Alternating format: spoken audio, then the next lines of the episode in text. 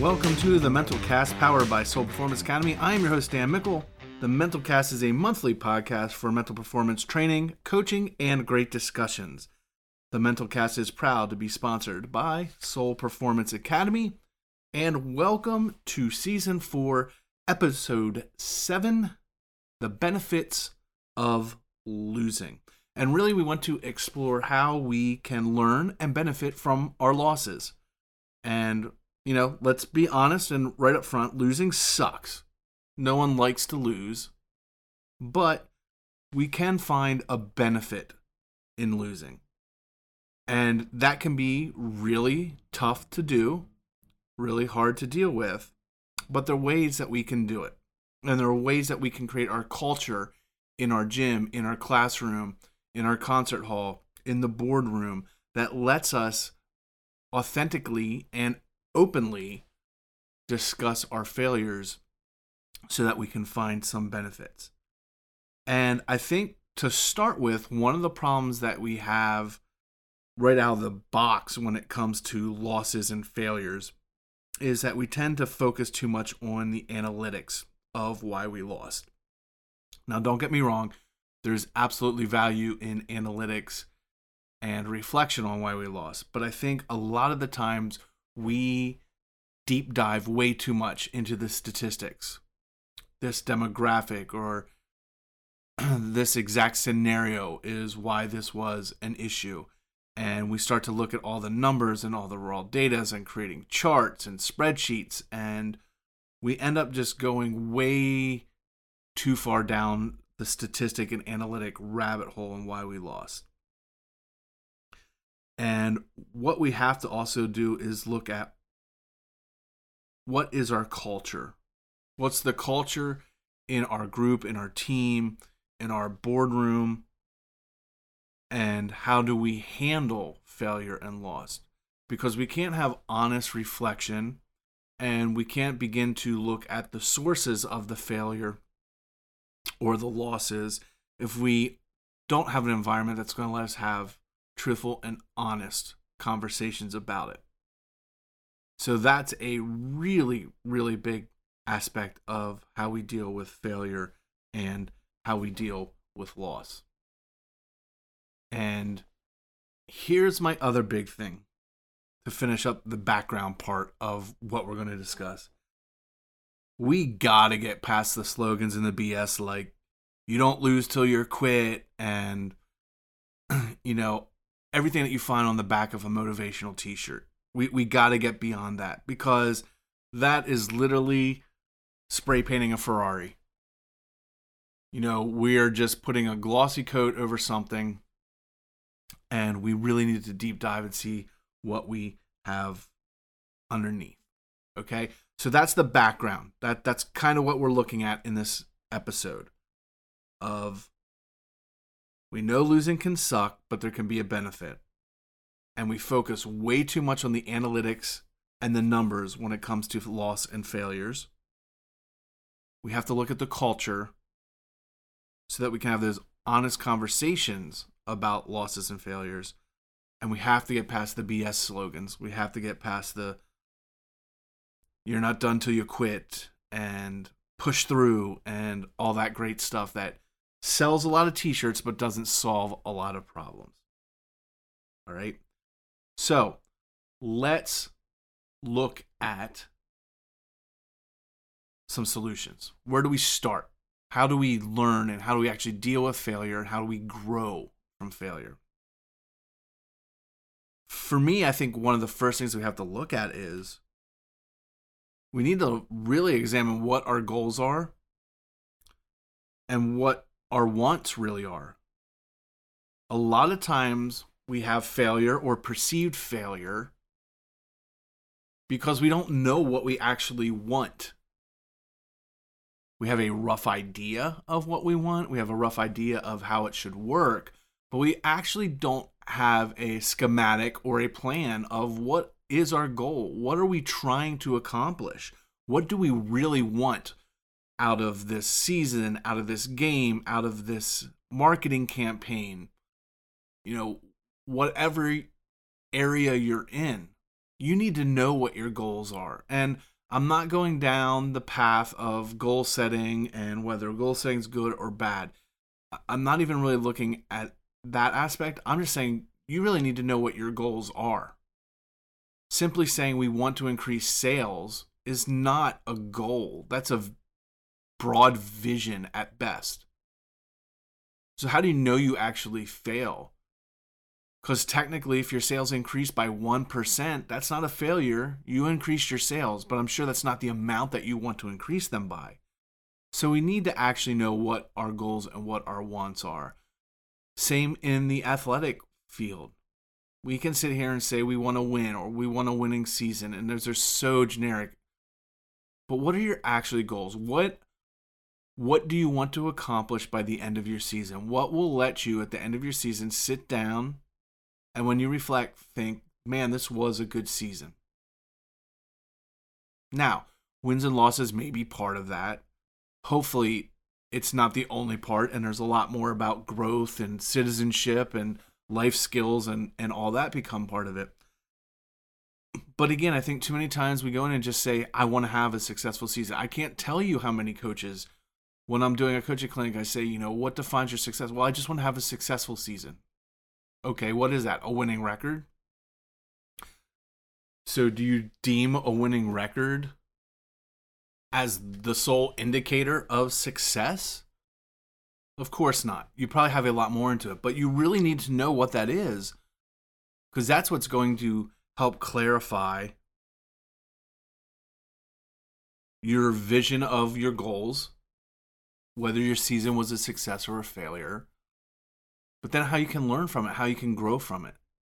It's hard to learn and adjust if you don't know what you're even aiming towards. So that's our solution number one. First, we need to figure out what are your actual goals and what are you trying to do.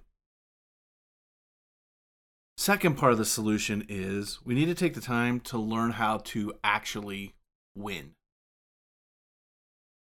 That may sound crazy, but I don't think a lot of people actually know how to win.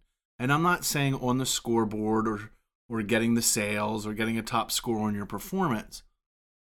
I'm saying how do we handle that emotionally? How does our psyche handle winning? Because if we don't handle winning well, we're certainly not going to handle failure well. And again, I'm not saying that when we win, we have to throw these big parties and make a d- big deal about it. But how do you handle your process when you win? Do you just chalk it up as, hey, we won?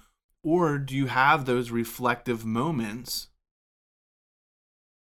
where you go back and say, okay, this is what led us to this victory, or this is what led me to this score, or this is what led us to landing this big client. Because if you just accept the fact that you won, that you got a good score, you won the match, you landed the big client, you had the big sales, and move on, you're doing yourself a disservice just like if you were failing. So we have to take the time and figure out how to actually win. So, again, we have to look at how do we actually win? Learn to win so you can learn how to fail. Don't take that out of context. I'm not giving you permission to go out and try and fail. I am saying we need to learn how to be positive and how to take things away from positive situations so we can learn how to adapt and overcome negative situations. Okay. So, step one was know our goals. Step two, take the time to actually learn how to win. Step three, know your tribe and how they can help you a lot of times, especially as leaders, we take failures very personally and we feel like we're on an island. We take ownership of it probably more often than we should. Again, not saying we need to pass the buck, I'm just saying that we are not always 100% responsible. The reason I bring this up is not because of blame, it's because of reaching out for help then. How can we reach out to other people in our group, our team, our mentors to help us deal with these failures? Let's take an athletic coaching staff, for example. If your team is failing, your team is losing. How can you rely on the rest of your team, your coaching staff, your managers, your statisticians to help you understand and work on that failure? What strengths does the assistant coach bring you? What strength does the statistician bring you? How can you lean on them to help you with those failures? A lot of times, as a head coach, we take it very much, it's all on you. Again, I'm not talking about blame. This isn't about, well, it wasn't my fault we lost. I'm talking purely in the sense of when we fail, how can we use our team around us, our staff around us, our administration around us to deal with that failure? Do you go to your assistant coach and ask them, hey, what did you see? How can we overcome this? Was there anything that I did that you think we could change? Or, hey, can I give this role to you? Or sometimes you do have to have that tough conversation. I've expected this a little bit more out of you. Can you help us? Again, this isn't about blame. This is about learning from the failure and correcting things. And it goes back to that that piece in the beginning in the background that I said that we have to have that culture where we can have those conversations. So that everyone understands that this isn't about the blame. This is just about trying to figure out how we can work through this and how we can do better. How I can use my tribe to help me out with this. Okay. So, our solutions so far, just to recap know our goals and what our wants are. Take the time to actually learn how to win and be a winner. This last one was know your tribe and how your tribe can help you overcome those failures and even avoid those failures. Earn the trust of your teammates, earn the trust of your staff, earn the trust of your administration so they can help you avoid those failures. You're not on an island alone. The last part is interesting. A path does not always need to be taken, and I want you to think of desire paths. For those of you that don't know what a desire path is, is have you ever seen a park or somewhere that has sidewalks, but maybe it's kind of laid out kind of wonky or weird, and there's this path that you can see cut through the grass or cut through the trees. It wasn't designed that way, but people have been taking that shortcut around, and you just see that the path is worn out. Right? That's a desire path. It's not the path that was designed, but that's the path that everyone's taking because it's quicker, it's easier, it's more scenic. There could be a million reasons why. But a desire path is the path that's actually created by the use of the people and not created by the design of what people think. And what this means for me and, and what I'm trying to convey here is sometimes we see examples. We see coaches succeed, we see the way coaches train, and we try to mimic that. We try and do the same processes to replicate their success. And what I'm trying to tell you is sometimes we need to go on our own desire path. Sometimes you know your tribe, you know your team, you know your situation, and it's not going to fit in that cookie cutter template. And sometimes we have to break through that. Sometimes we have to create our own desire path to get where we want to go, to get things the way we need them. And that's really hard if you are an athletic coach, let's start with this group. If you're an athletic coach, think of all the things that you do because of tradition.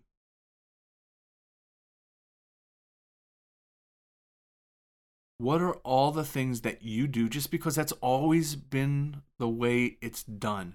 Not because it's a strength to your team, not because it's a weakness to your team, just because it's always been done that way. You know, I, I try because of my volleyball background not to do too much volleyball stuff because I think that's low hanging fruit for me. But I, I want to give an example in the early 2000s, there were some rule changes to volleyball, specifically indoor volleyball. One of the changes were the service line. Prior to the 2000s, we had a hash mark, and I believe it was six foot. There was a six foot area across the back line where you were able to serve, basically a serving box. Think tennis, you know, back right corner of a tennis court in 2000s when we switched to rally scoring they got rid of that. And now the whole back line is a service area. You can serve anywhere from the back line.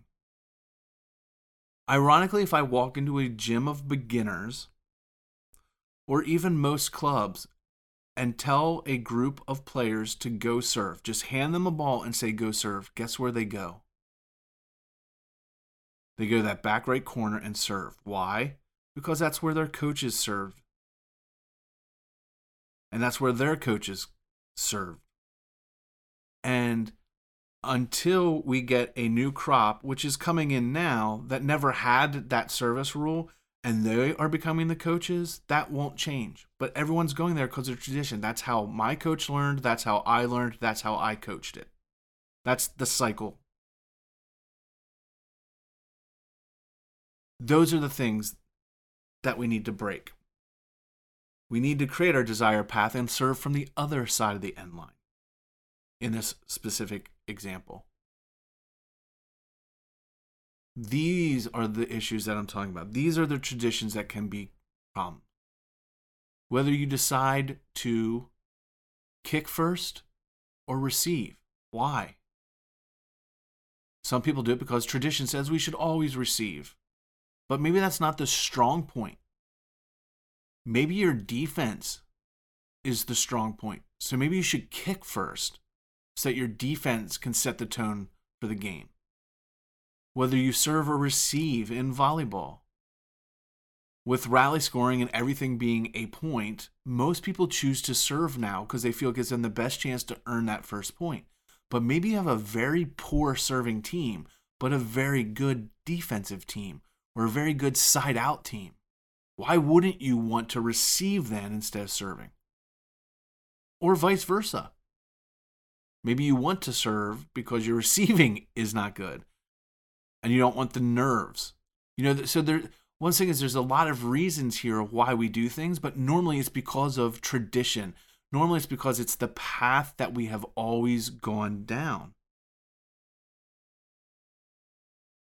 And sometimes when we fail, it's because of that. We fail because we are continuing to do the same thing over and over again. Versus really looking at what we're doing, taking the tradition and the bias of tradition out of it, and then learning to fail and learning how to overcome that and moving forward. All right, We'll wrap this up and continue after a brief message from Soul Performance Academy.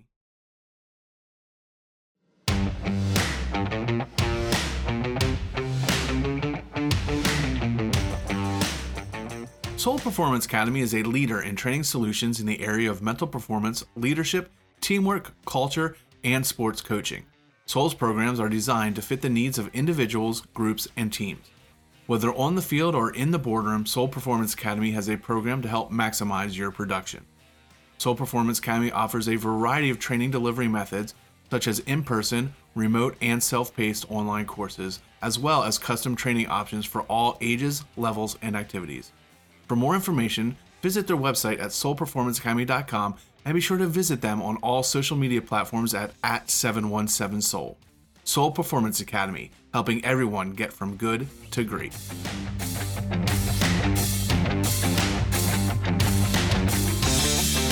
All right, and we're back. So let's recap some of our solutions to our problem.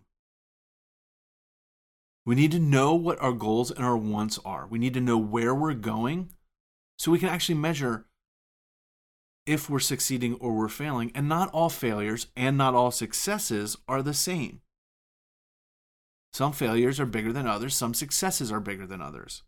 But if we don't actually know what our goal is, how can we figure that out? Two is we need to take the time to learn how to actually win.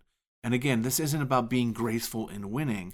It's about how do we take the information that we have gotten from that win and continue to use it to grow from it, to add to our success. Because how can we expect ourselves to take information away from our failures and how we learn from our failures if we can't learn how to do it from our successes? Because there's a heck of a lot more brain noise and traffic and stress when we fail. So, why not learn how to understand things when we succeed so that we can bring those processes into our mind when we're dealing with failure. Third is know your tribe and your team and how they can help you. Again, this is not about passing the buck and blaming someone else.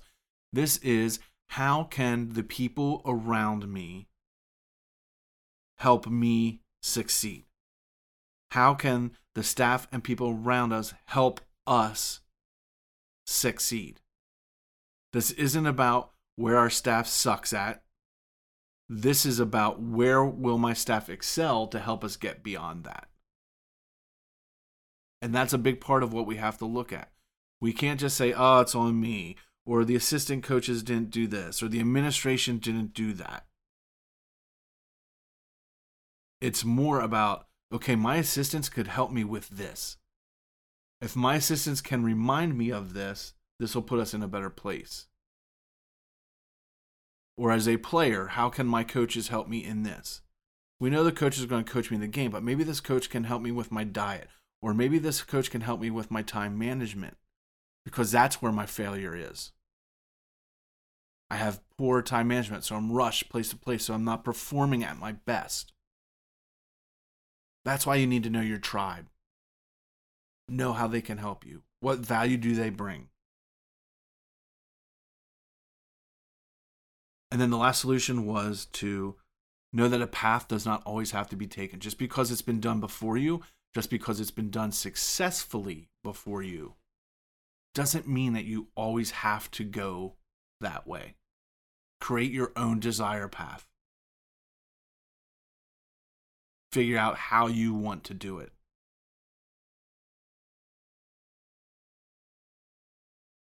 So let's recap all this. How do we benefit from losing and from failure? We can absolutely learn from it. We have to take the emotion out of it. Give it time. It's okay to be upset when you lose. It's okay to be upset when you fail. It's okay to have all those thoughts. But if you just push it aside and say it won't happen again or we'll just do better, that's a disservice to you, it's a disservice to your team, it's a disservice to your community. That's all stakeholders in your team. We need to take the time, take the emotion out of it then, and look at how we can actually learn from it. We need to cut through the BS of slogans and t shirts and posters hanging on the wall telling us what is or isn't failure, what is or isn't a good ethic for working. We need to cut through all that noise and cut through all that garbage. And make sure that we work and develop a culture that's going to allow for this open and honest discussions where we're not attacking each other, but we are looking at where our failures are and how we can do better by them whether it's changing something, working on something to make it better, or working on our top 20% to overcome our 80%.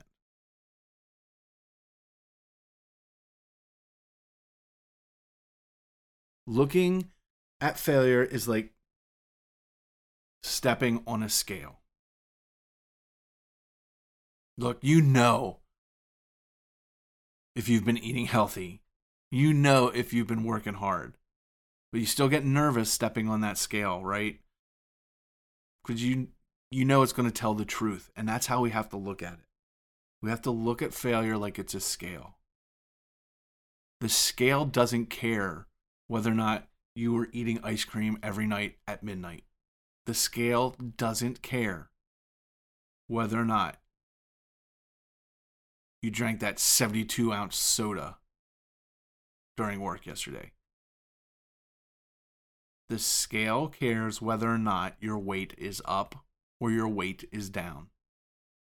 And that's how we have to look at failure.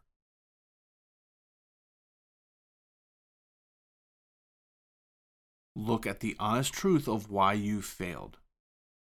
Take the emotion out of it once you have given it the appropriate time.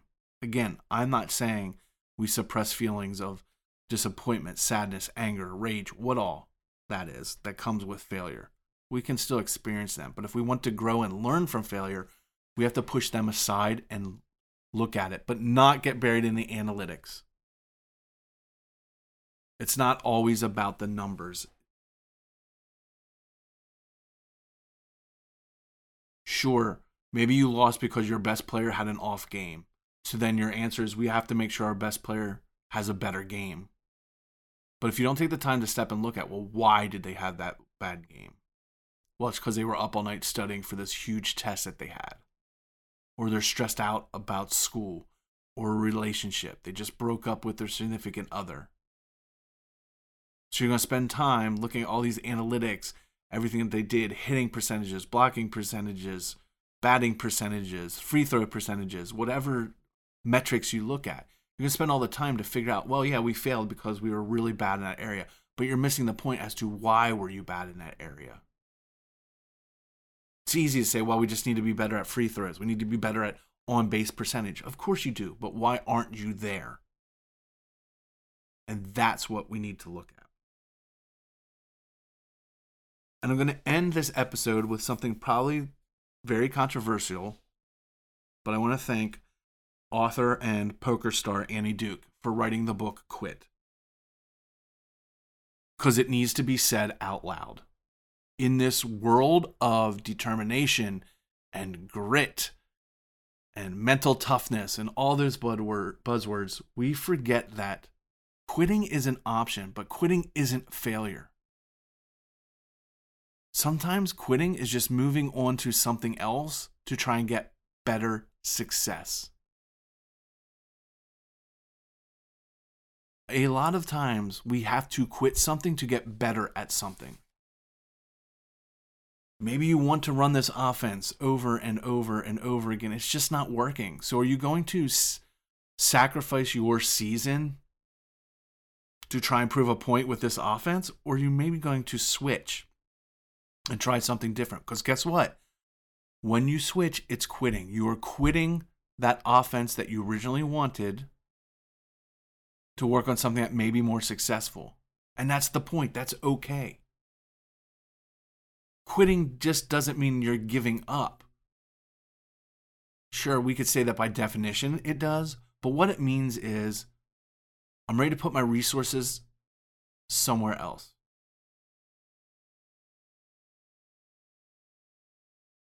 You have a kid that decides they want to play an instrument, and you have this. Well, if you start this, you've got to finish it. Why? Maybe they didn't like it. They didn't get a chance to sample it fully. They got to go try the instrument one day and then decide what they want to do for the rest of their school career because you don't want them to quit. Or your kid tries out for a, new sport and after a week of practices, they hate it. Well, you signed up, so you got to at least finish this season out. I get it. I used to be that way. You signed up for this, so we have to finish. We gave our word. So what? We're going to make the kid miserable, the coach miserable, the rest of the team miserable because your kid doesn't want to be there, isn't enjoying it, isn't going to put the effort in. It's not a failure if they quit. It just means they're going to go on and try something else and maybe do something even greater. They're going to spend their time on something else. It's one thing if they quit and they're eating Doritos laying on the couch the rest of the day. That's a whole different rabbit hole that we can go down. But so many times we equate quitting with failure, and it's not fair to look at it that way. A lot of times, I bet more than not, quitting isn't a failure. Quitting is actually a success because you've recognized what you are or aren't good at. You've recognized what you want or don't want to put your time and resources in, and you pivot and you move to something that you are passionate about, something you are willing to do.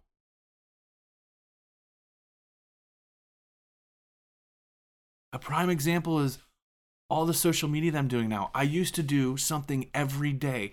I would sit down at the beginning of the month and schedule out daily prompts, and I'm going to do these quotes, and I'm going to do all this stuff. Because I was trying to drive traffic and build an audience. But what I realized is I was just being fake. I was just putting garbage out there so that I would get in people's feeds or I'd get in the algorithm and people would see it more. But what I'm passionate about are things like this podcast and talking about it and coaching. And the more I do that and the more authentic I do that because I'm putting my energy that I used to waste on putting out that bullcrap stuff, I'm now putting into the podcast and the vlogs and everything that I'm doing. It's going to be more authentic. It's going to be better content. And in the long run, I really do feel like it'll be a bigger payoff for me. But it's going to take some time. My likes went down, my follows went down because people just endlessly scroll and click because they see it. I want people to click. I want people to follow this podcast. I want people to rate this podcast because they enjoy it, because they like it, because it brings them value. Not because, well, I've seen this podcast on my feed a thousand times, so I'm just going to like it. But we could look at me quitting all that other stuff as a failure, but it's not. I view it as a success because it's making my other stuff, the vlogs and the blog and this podcast and the proper atmosphere podcast and everything else I got my hands in, so much better because that's where my energy wants to be. We need to stop saying failure can can be a teaching moment and actually show how it can be a teaching moment. How many times have you given that speech after a big blowout loss or big loss and well, we got to learn from this failure. This is a teaching moment. But then we never teach them. How is this a teaching moment? Show them. This is what I mean by a teaching moment. We didn't get off the bus in the right mindset. We were rushed. We were goofing off during warm ups.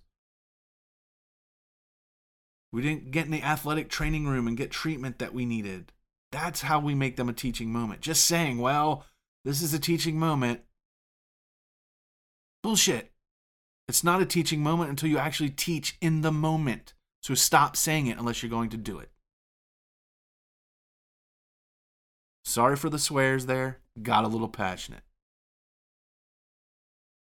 All right, so that's that's the wrap up for this mental cast. And as usual, I'm going to give you my plea. Please subscribe to this podcast. And then I'm begging you, please just rate it and give me a brief. It doesn't even have to be anything, two sentences. A brief review on Apple Podcasts, Google Play, wherever you're listening. Because it helps me get in the algorithm, helps get the message out, helps get a bigger audience so we can have these great discussions and feedback. But I need your help doing that. Take five seconds and share this podcast. Click the share button, retweet it follow, like, recommend, rate, everything. It takes you two minutes. And it would help me out a lot. If you have any questions, you can reach out to me, podcast at mentalcast.com. You can visit thementalcast.com for all past episodes and information. And as always, you can reach out to me at Real Dan Mickle across all social media platforms. danmickle.com. Reach out to Soul Performance Academy at 717soul, soulperformanceacademy.com. And just remember, Soul Performance Academy will help you get from good to great, whether you're an athlete, a coach, an artist, or in the corporate work world. We can all benefit from mental performance training. Learn to overcome feelings of self doubt, fear of failure, explore how to manage emotions and feelings during competition, and develop habits to improve your concentration and manage your focus. Soul Performance Academy has solutions and training methods to help all levels of athletes, coaches, and the workforce. Visit soulperformanceacademy.com for more information.